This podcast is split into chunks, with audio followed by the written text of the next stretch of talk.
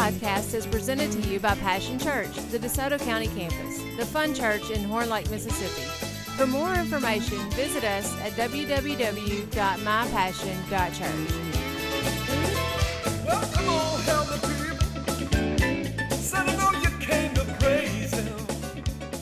last week we we talked about we discussed according to Ephesians 2:10 that we're God's masterpieces. That ought to make you feel good. That God created you of one of a kind. We looked at Colossians chapter 3 verse 3 I think it is and it says uh, what does it say? Uh, let me look at my notes. Uh, that our real life that we have a real life.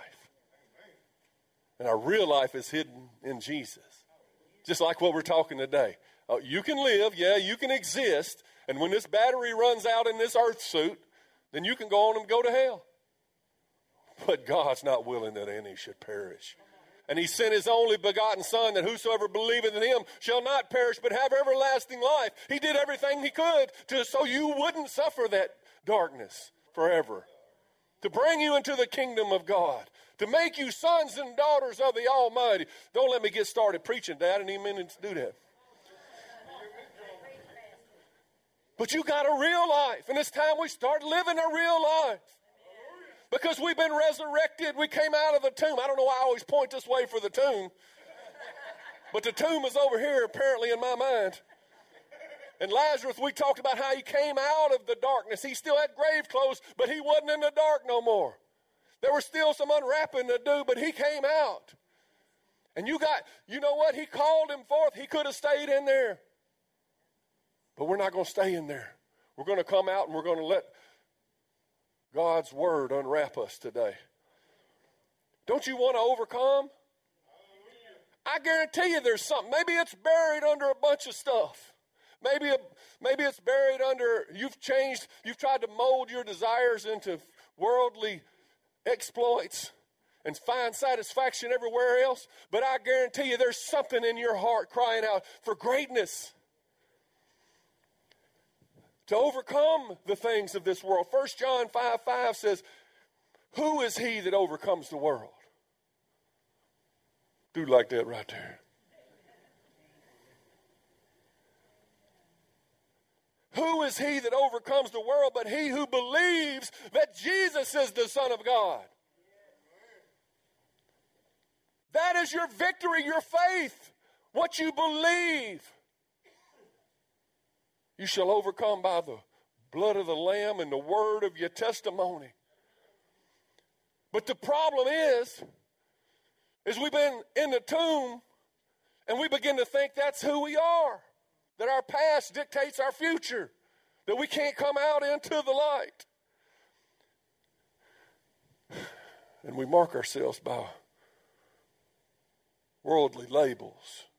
We let other people define us, tell us who we are and what we can't do. Do you know when Jesus started his ministry? He called Peter, he called Andrew, he called James, he called John, he called a, a disciple named Philip, and Philip ran to get his buddy Nathaniel. And that's the way it's supposed to work. When you get called, you run get your buddy. And Philip went and told Nathaniel, We found him, man. We have found the Messiah. We have found the Holy One we've been waiting on. It's him, it's him. And Nathaniel says, Who is he? He says, It's Jesus of Nazareth. And, and Nathaniel said, Can any good thing come out of Nazareth? You see, Nazareth must have not had a good reputation. Maybe somebody might say, Can any good thing come out of Horn Lake?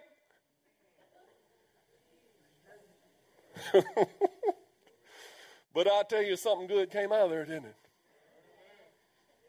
Today's message is entitled From Manger to world changer. I mean, his parents couldn't find room at the inn. He was born in a manger, but it didn't stop him. He became a world changer, and you will be able to if you will follow his plan. You know, I was born in Mississippi. A lot of people like to say we're the poorest state in America. And I lived in one of the poorest and the smallest towns in, in Mississippi called Shaw. Shaw was such a small town you could pretty much throw a rock from one end to the other. Sitting there, a blip on the 61 highway. To save money, they put you are entering into Shaw, and on the backside they said you are leaving Shaw.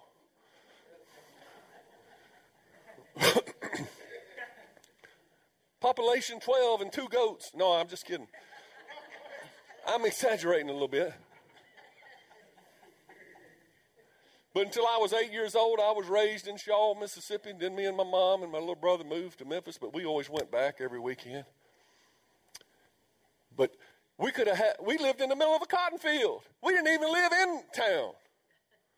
We lived in the middle of a cotton field. My grandparents moved, you know, stone's throw away in another patch of cotton. and it could have been easy just to say, well, this is all we know. This is all we'll ever be. This is our life. It's already set for us. But then in 1976, there was a movie come out. Can anybody guess what it was? Huh? If anybody knows me, Rocky. there was a movie come out named Rocky, and I'd never seen nothing like that. This regular old hometown boy from the Bron- uh, Philadelphia was he from Philadelphia? Inner city, had nothing, but he worked hard. I can almost hear that theme music. You know, the Rocky thing always get me fired up on the inside because I and, and, and so I went to my, my grandparents' house, you know, and uh, I, I went through my, my grandfather's stuff in the barn. Yeah.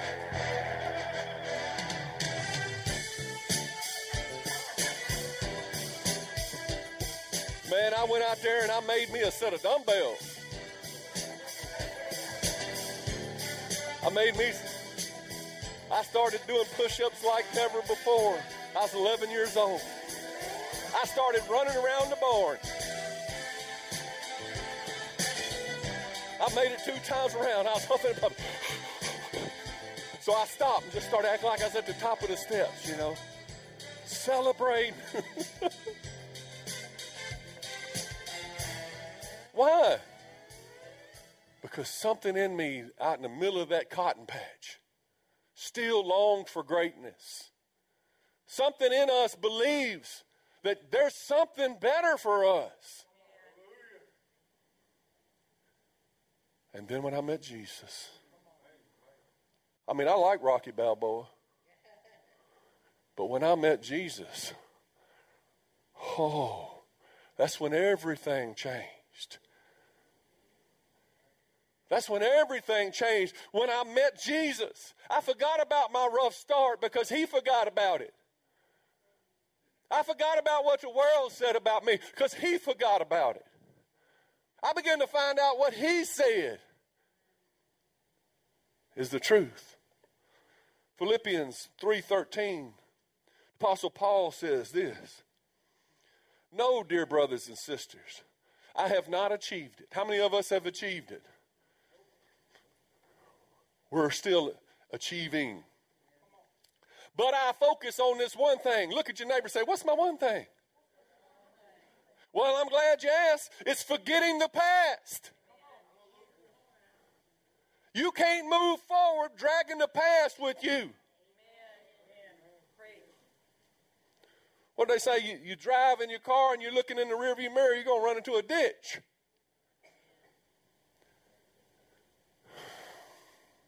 I've never seen a bag lady pushing a shop cart, shopping cart in a 440 re- relay race. You got to be free to run your race. Forgetting the past and looking forward to what lies ahead. See, God is always in the front, leading. Don't let your Nazareth dictate your future, your, your Shaw, or whatever your thing is, whatever they called you in the second grade. whatever they labeled you with, whatever the doctors have prescribed for you. You have been resurrected. Say resurrected. Behold, all things have become new. he said, I press on. Now, pressing is hard. But I press on to reach the end of the race and receive the heavenly prize which God, through Christ Jesus, is calling us. Say, resurrected. Stop identifying with your past and start identifying with your Lord. You're no longer a victim. Okay, so you suffered abuse, you suffered rejection, tragedy, calamity, you name it. You've suffered it. But you're no longer a victim. You are a victor in Christ Jesus. You know, when we came out of that tomb, it's still over there. we came out to a fork in the road.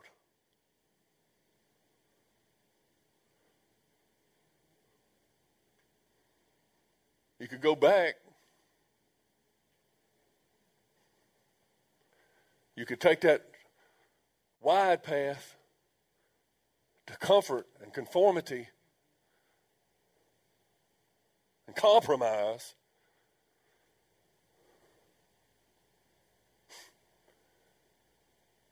But that's not what your heart's crying for.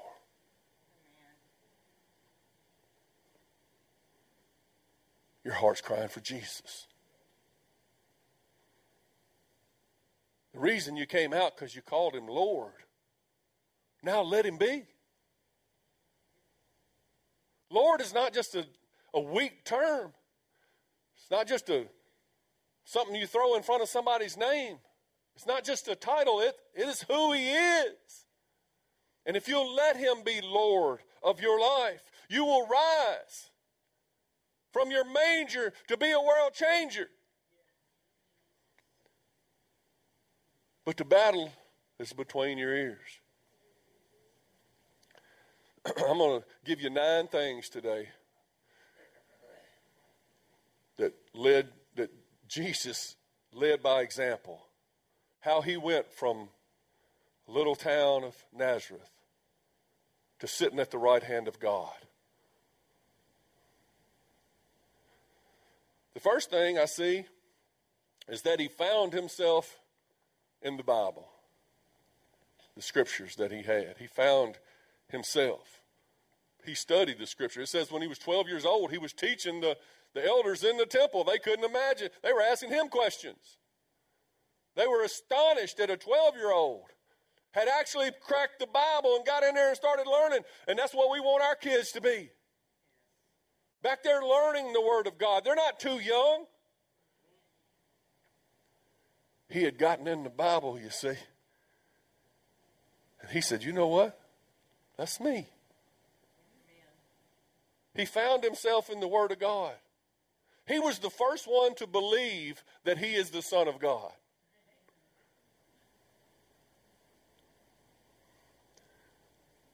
What do you see when you look in the Word? You got to find yourself in Him. I tell you what I see. I see Galatians 3:26 says, "For you are all sons of God through faith in Jesus Christ." We're all sons of God, and if He's a son of God, so am I. Through faith in Him because I'm in Christ Jesus. I have been adopted into the family of God. I am a son of Christ, of God.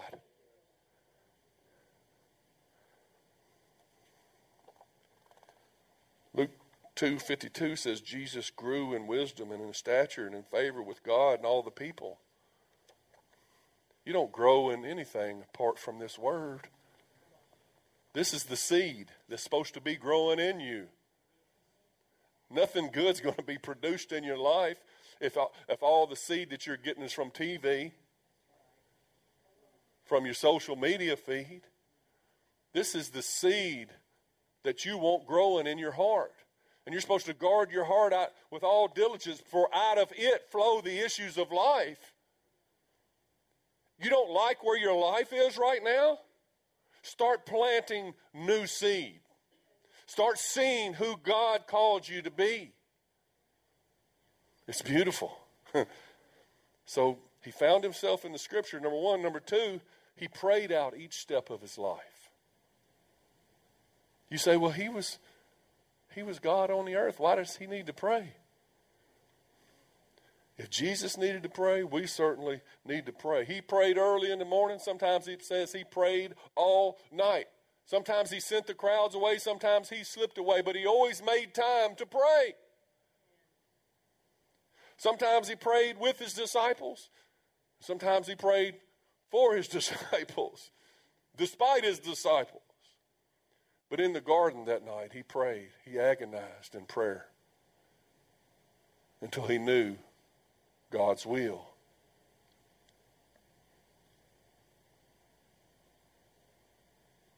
Do you agonize in prayer to find out God's will? Do you care about God's will in your life? How Christ like is your prayer life? Well, we can see from how Christ like your life is. Find yourself in the Word of God. Martin Luther said, I have so much to do that I shall spend the first three hours in prayer.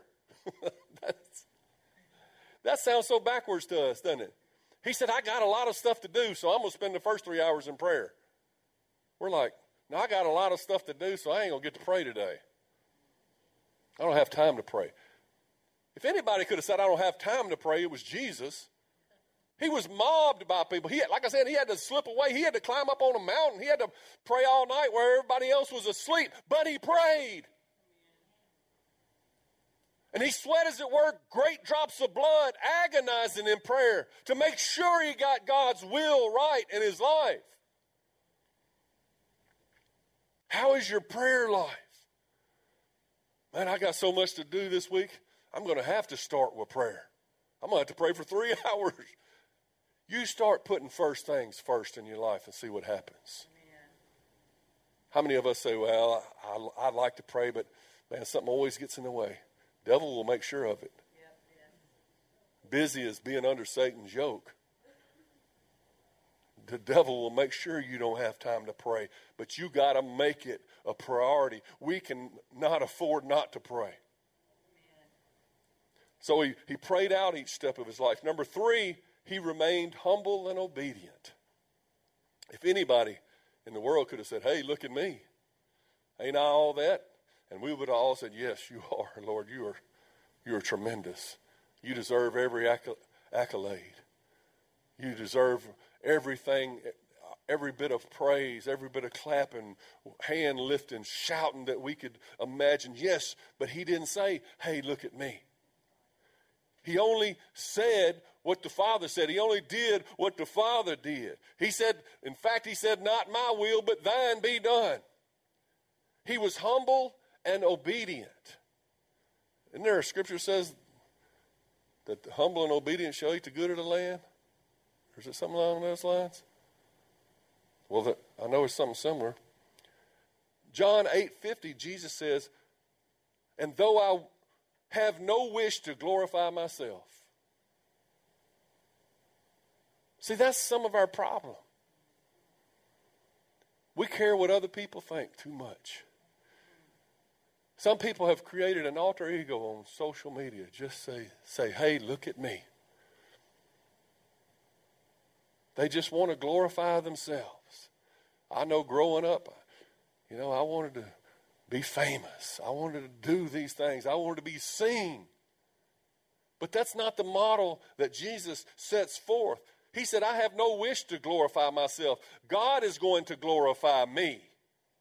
He is the true judge. He only came to please one, and it was the Father. He knew that's where true glory comes from. Everything else is a, a fake, a counterfeit, a fugazi. Isn't that what they say? and what freedom! What freedom when I got out from under that obligation to be something in people's eyes.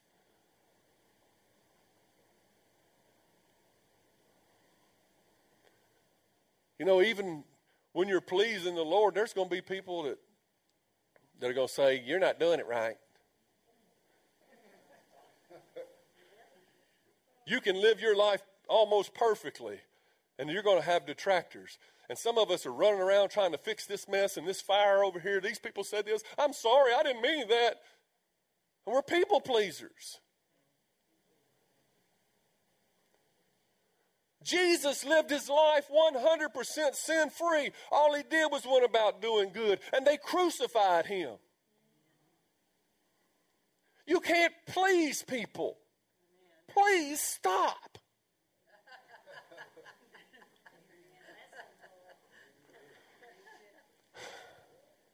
That's part of all that growing bigger on the inside I used to preach about a lot.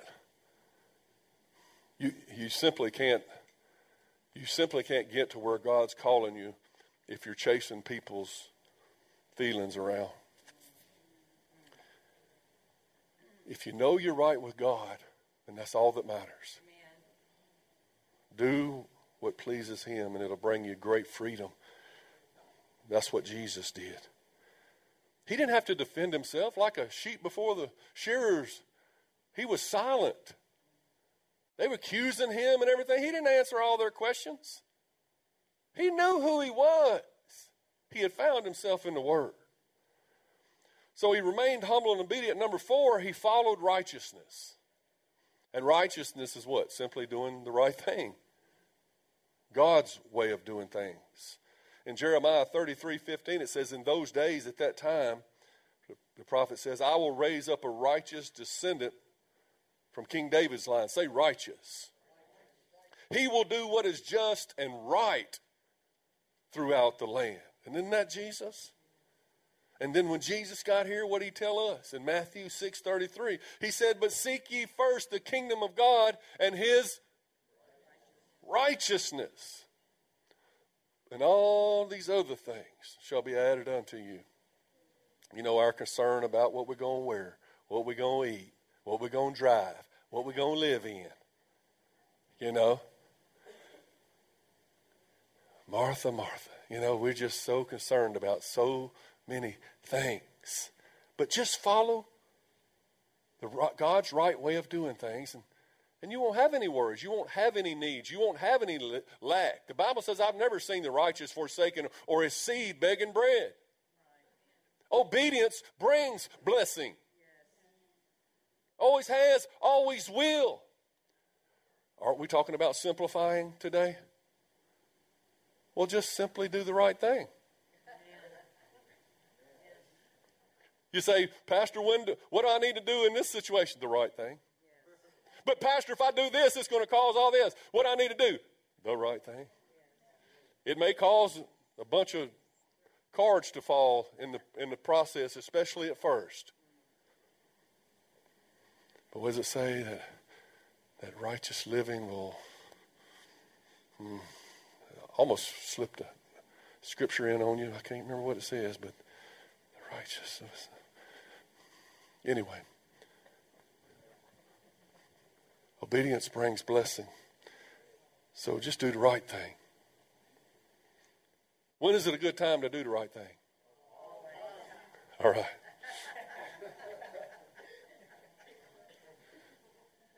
What if one of them people you want to please don't think it's the right thing? It's still the right thing. Where do you find the right thing? All right. Number five, he received the Holy Spirit without measure. He was fully God, he was fully man. But the, I believe the miracles that he performed was the Holy Spirit working through him because he was our example. He showed us how to do it. He said, Don't be stiff necked and always do reject the Holy Ghost, but welcome the Holy Spirit in your life. Want more of Him. And that's the way, way He did things that, that proved He was who He says He is. It's by the power of the Holy Ghost. Can people tell that you are filled with the Holy Ghost? They can if you are filled with the Holy Ghost. it's true, isn't it?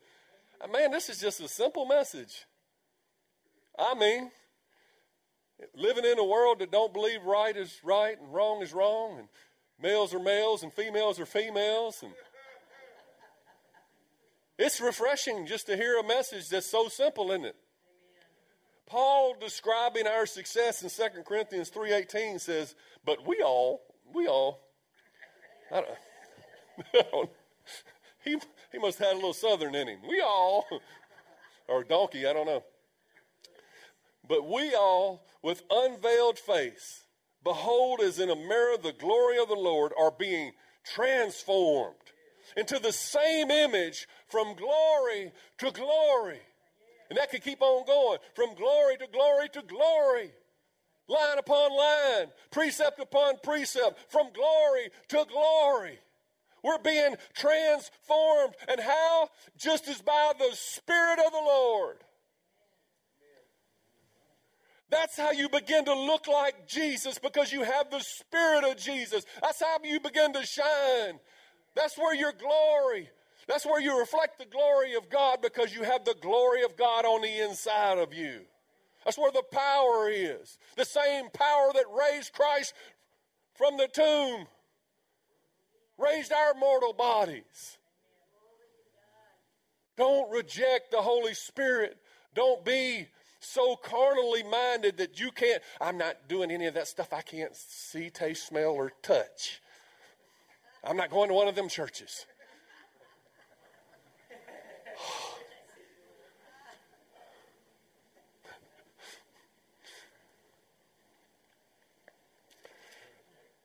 Just as by the Spirit of the Lord. That's how we're transformed. Isn't that who Jesus said, I'm going to send to transform you? Isn't that, he said, it's better that I go away so that I can send the Holy Spirit to live in you, to guide you, to comfort you, to lead you into all truth. You do always reject the Holy Ghost. I said that on the Lord's behalf.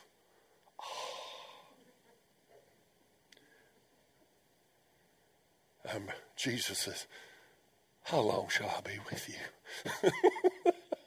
How long shall I put up with you? I'm getting tired, boss.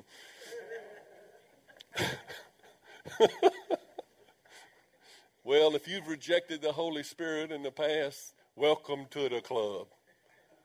But I'm telling you, if we're going to move forward from here, it's going to be by the power of the Holy Ghost. Holy Spirit, I don't know why I'm fixing to do this. Holy Spirit, I'm sorry. I'm sorry. I'm sorry.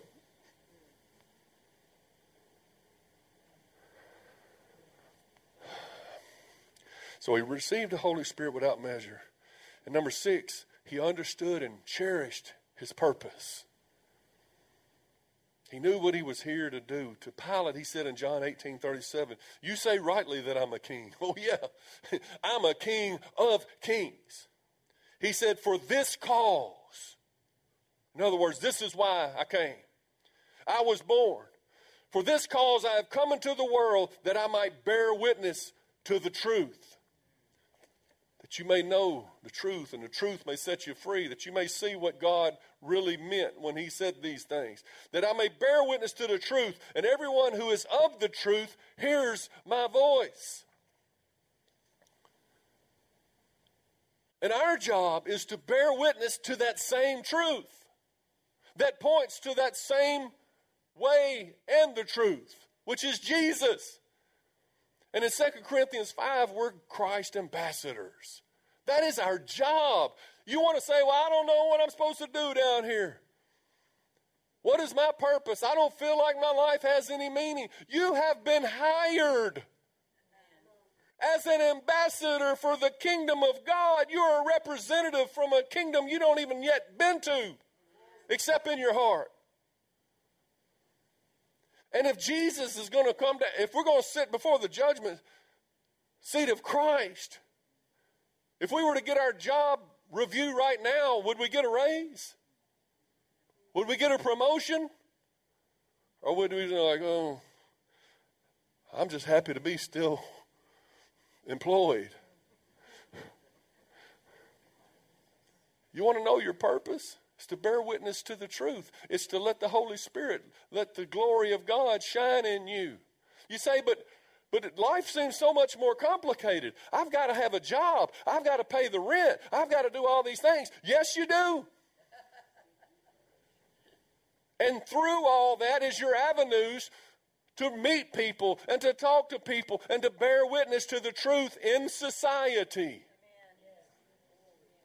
Not for you to set up stakes down here and, and build your kingdom, but for you to spread the kingdom of God in your everyday life. You say, well, does that mean we're all got to be preachers and teachers and pastors and evangelists and all? No. We need you to be janitors and plumbers and, and architects and engineers and teachers. God needs us in this world, spreading the light. So he understood his purpose. Number seven, he did not reject his cross. Do you know we got a cross to bear? See, that's what that's what keeps a lot of people from following the Lord. That's what keeps some of these purple chairs empty. Because they say, You're always telling us about taking up our cross. And I don't want to go to a church like that. I want to go to a church where they tell me that uh, everything's good with me not taking up my cross. But he didn't reject his cross. He gave his life, he lived his life, all in service and sacrifice to others. He said, No man taketh my life from me, I lay it down. And you see, deep calls into deep. A, ser- a sermon like this, some people's going to say, I ain't there, man. I ain't doing all that. But some people are stirred. Some people right now are like, I'm ready to take up my cross. I'm ready to follow him. That's what we do here. We each come and learn that we may go and teach, making true disciples who will take up their cross and follow the Lord. We're not interested in, in, in numbers and big buildings and playing religious games. And God's not interested in that at all. He changed the world with 12 disciples who were serious about taking up their cross and did. You know, I was teaching uh, the life group leader training this week. Getting, we're getting ready and we'll have new life groups and all that coming up in the new semester. And I got to the part where I was talking about this, this you know, I like wheels. I like diagrams that make things simple. We were talking about the spiritual maturity wheel. And, you know, it starts with spiritually dead. You know, and it's, ta- it's talking about life group leaders. When you have somebody in your life group, you want to identify where they're at, not so you can judge them, say, aha, you're this or that. No, but you understand where they're at spiritually so that you can help them. Because you don't help a baby the same way as you help a grown man, right? So it starts out spiritually dead. What do you do to the spiritually dead? You tell them about Jesus so they get spiritually alive. You know, that's all you can do for them. No matter nothing you do to help their behavior because their, their sin nature is to sin. Okay, so you recognize that. But the first thing, once you give your heart to Jesus, you're a babe in Christ. I don't matter if you're 96 years old, you're still just a little baby in Christ. And you don't know a lot of things about God because you hadn't walked with Him. And you got a lot, you need people to help you grow, feed you milk and stuff, right? You need help. Then you, then you become a child as you progress. Hopefully, you progress. Because some of those 92 year olds that are babes in Christ are 112 and they're still babes in Christ. But, but you become a baby, and but you, you know as a child you're still me, mine, not mine. You're not having it, right? And it's still all about you. And so that's fine that we have some babies in Christ in here. I'm glad we got babies back in the nursery. I'm glad we got kids back there, right? But we're trying to mature them spiritually, and, you know, we're hoping they grow up regularly. naturally. And but then when then you get to be like a a, a young person or a young adult, and as you do, you begin to say, "Well, I've got to discover my purpose in this life." You begin to think, and and then you begin to care for others a little bit more. Your selfishness as your child goes away, and you begin to uh, invest in other people's lives. And then after that stage uh, are, are the ones who go on to full maturity in the Lord, who become like the spiritual parents in the church. Those who begin to say, My life, I understand, I, I understand this whole thing. And, I, and let's, let's get together and let's figure out how we can reach people for Jesus. Let's get together and see if we can't come up with a plan. Every, every thought is, is their, their God given purpose in this world, and it's all about others. You know, none of us get to all about others, but we, we get to a place where spiritual maturity, where we're thinking about others. But that's the whole thing. As we grow in Christ, I must decrease, He must increase. Less selfishness and hatred and, and more love and care and concern and compassion. And that's maybe you identify yourself somewhere along in this wheel. You know, maybe you're growing and you're starting to say, hey, I'm learning some things in the Word of God, and you're concerned about getting your life on track and everything. You're, you'd be like, it's all about you right now. But that's okay because you're a, a, a kid in Christ. You know, you're, that's the season you're in. You do need to get yourself straight so you can help others, right? But don't stay there. Continue to grow spiritually. Don't reject your cross. The less we make this life about us, the greater we are in God's eyes. And the, Bible says because Jesus humbled himself, you know, he went to the lowest parts of the earth because it wasn't about him. Then God highly exalted him. That's the way to be exalted in the kingdom of God. So, number eight is he trusted God through life and beyond. What do I mean? Well, when he was hanging on our cross and all our sins, he became all our sins. And God poured out his wrath against sin on him and on the anguish of his soul and his spirit.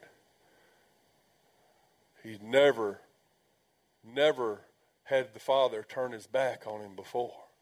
He had never experienced such rejection. His disciples had deserted him, his best friend had ratted him out. Just rejection at every turn. The dusty dogs of death was all around him, and the, and the sin of the world was upon his shoulders, and God was pouring out his wrath on his own son for us. And Jesus said, My God, my God, why have thou forsaken me? His soul cried out in anguish. But just shortly after that, despite not feeling anything, and that's what faith is. It said, Blessed is he who is not seen and believed, or not felt and believed. But just right after that, though he felt like he was totally alone, he still said, Father, into thine hands I commit my spirit. He still trusted because he had faith, even when it didn't feel like it. And some of us, we don't build our faith. We don't walk with God to the point where we have supreme trust in Him and His ability to take care of us. We don't recognize that He has been taking care of us. We don't give Him appreciation for all He's done. There's not a real, there's not a real recognition of Him in our life. And what happens is, is we think when calamity strikes and tribulation will come, when somebody we love is on death's door, or we're we're about to lose this, our job, or whatever it is, then we feel like, well, I'll just work up my faith then. But that's not how faith works. Faith is not something that you work up, it's something that you live out. And that's something you need to be doing day by day. And because Jesus prayed, because he got in the Word and found out who God said he was, and because he did all these other things, he didn't shirk his duties. He walked with God day by day. In his darkest hour, he was still able to say, when it didn't make sense, which one of us hadn't had situations in our life that questioned our faith? Somebody died, though you prayed.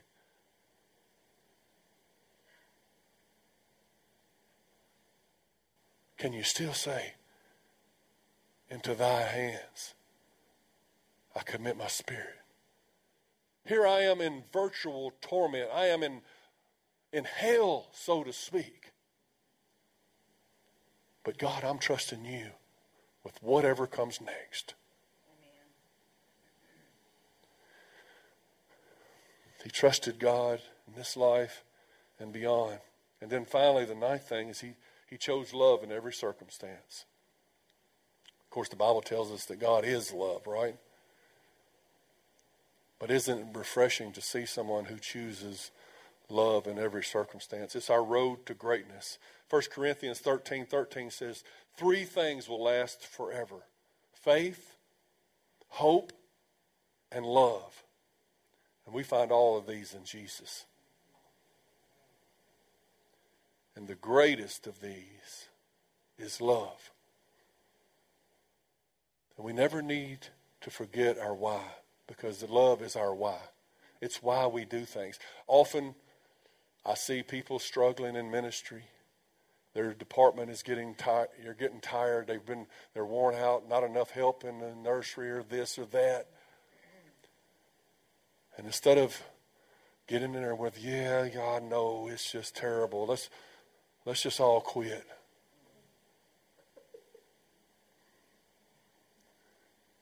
I'll bring them over here to our why.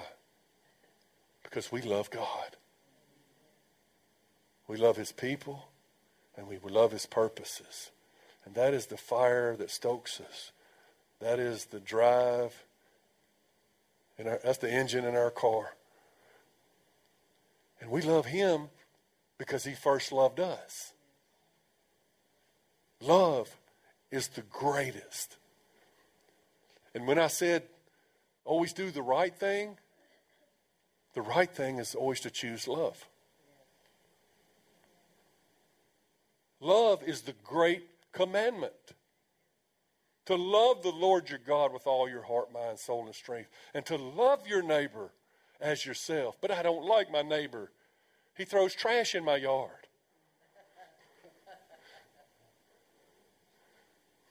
Well, let's read the rest of 1 Corinthians 13. Love takes no record of wrongs, you know. Love isn't a feeling, love is a choice. And I choose to love like I've been loved. At least I hope I do. So Jesus came from Nazareth, a little small town, had a bad reputation. Can any good thing come from Nazareth? But you know, only know the the only reason we know the name of Nazareth is because of who came from there. So don't let your little small town, your little small background, your little small beginning, don't despise small beginnings. Don't let it, don't let them say, can any good thing come from there? You show them that I'm not, I'm not identifying with that. I'm identifying with God.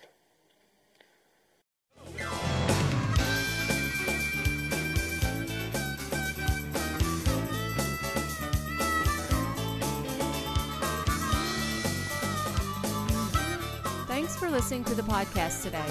We hope you enjoyed it and that it inspires you to live out God's Word. For more information, visit us at www.mypassion.church.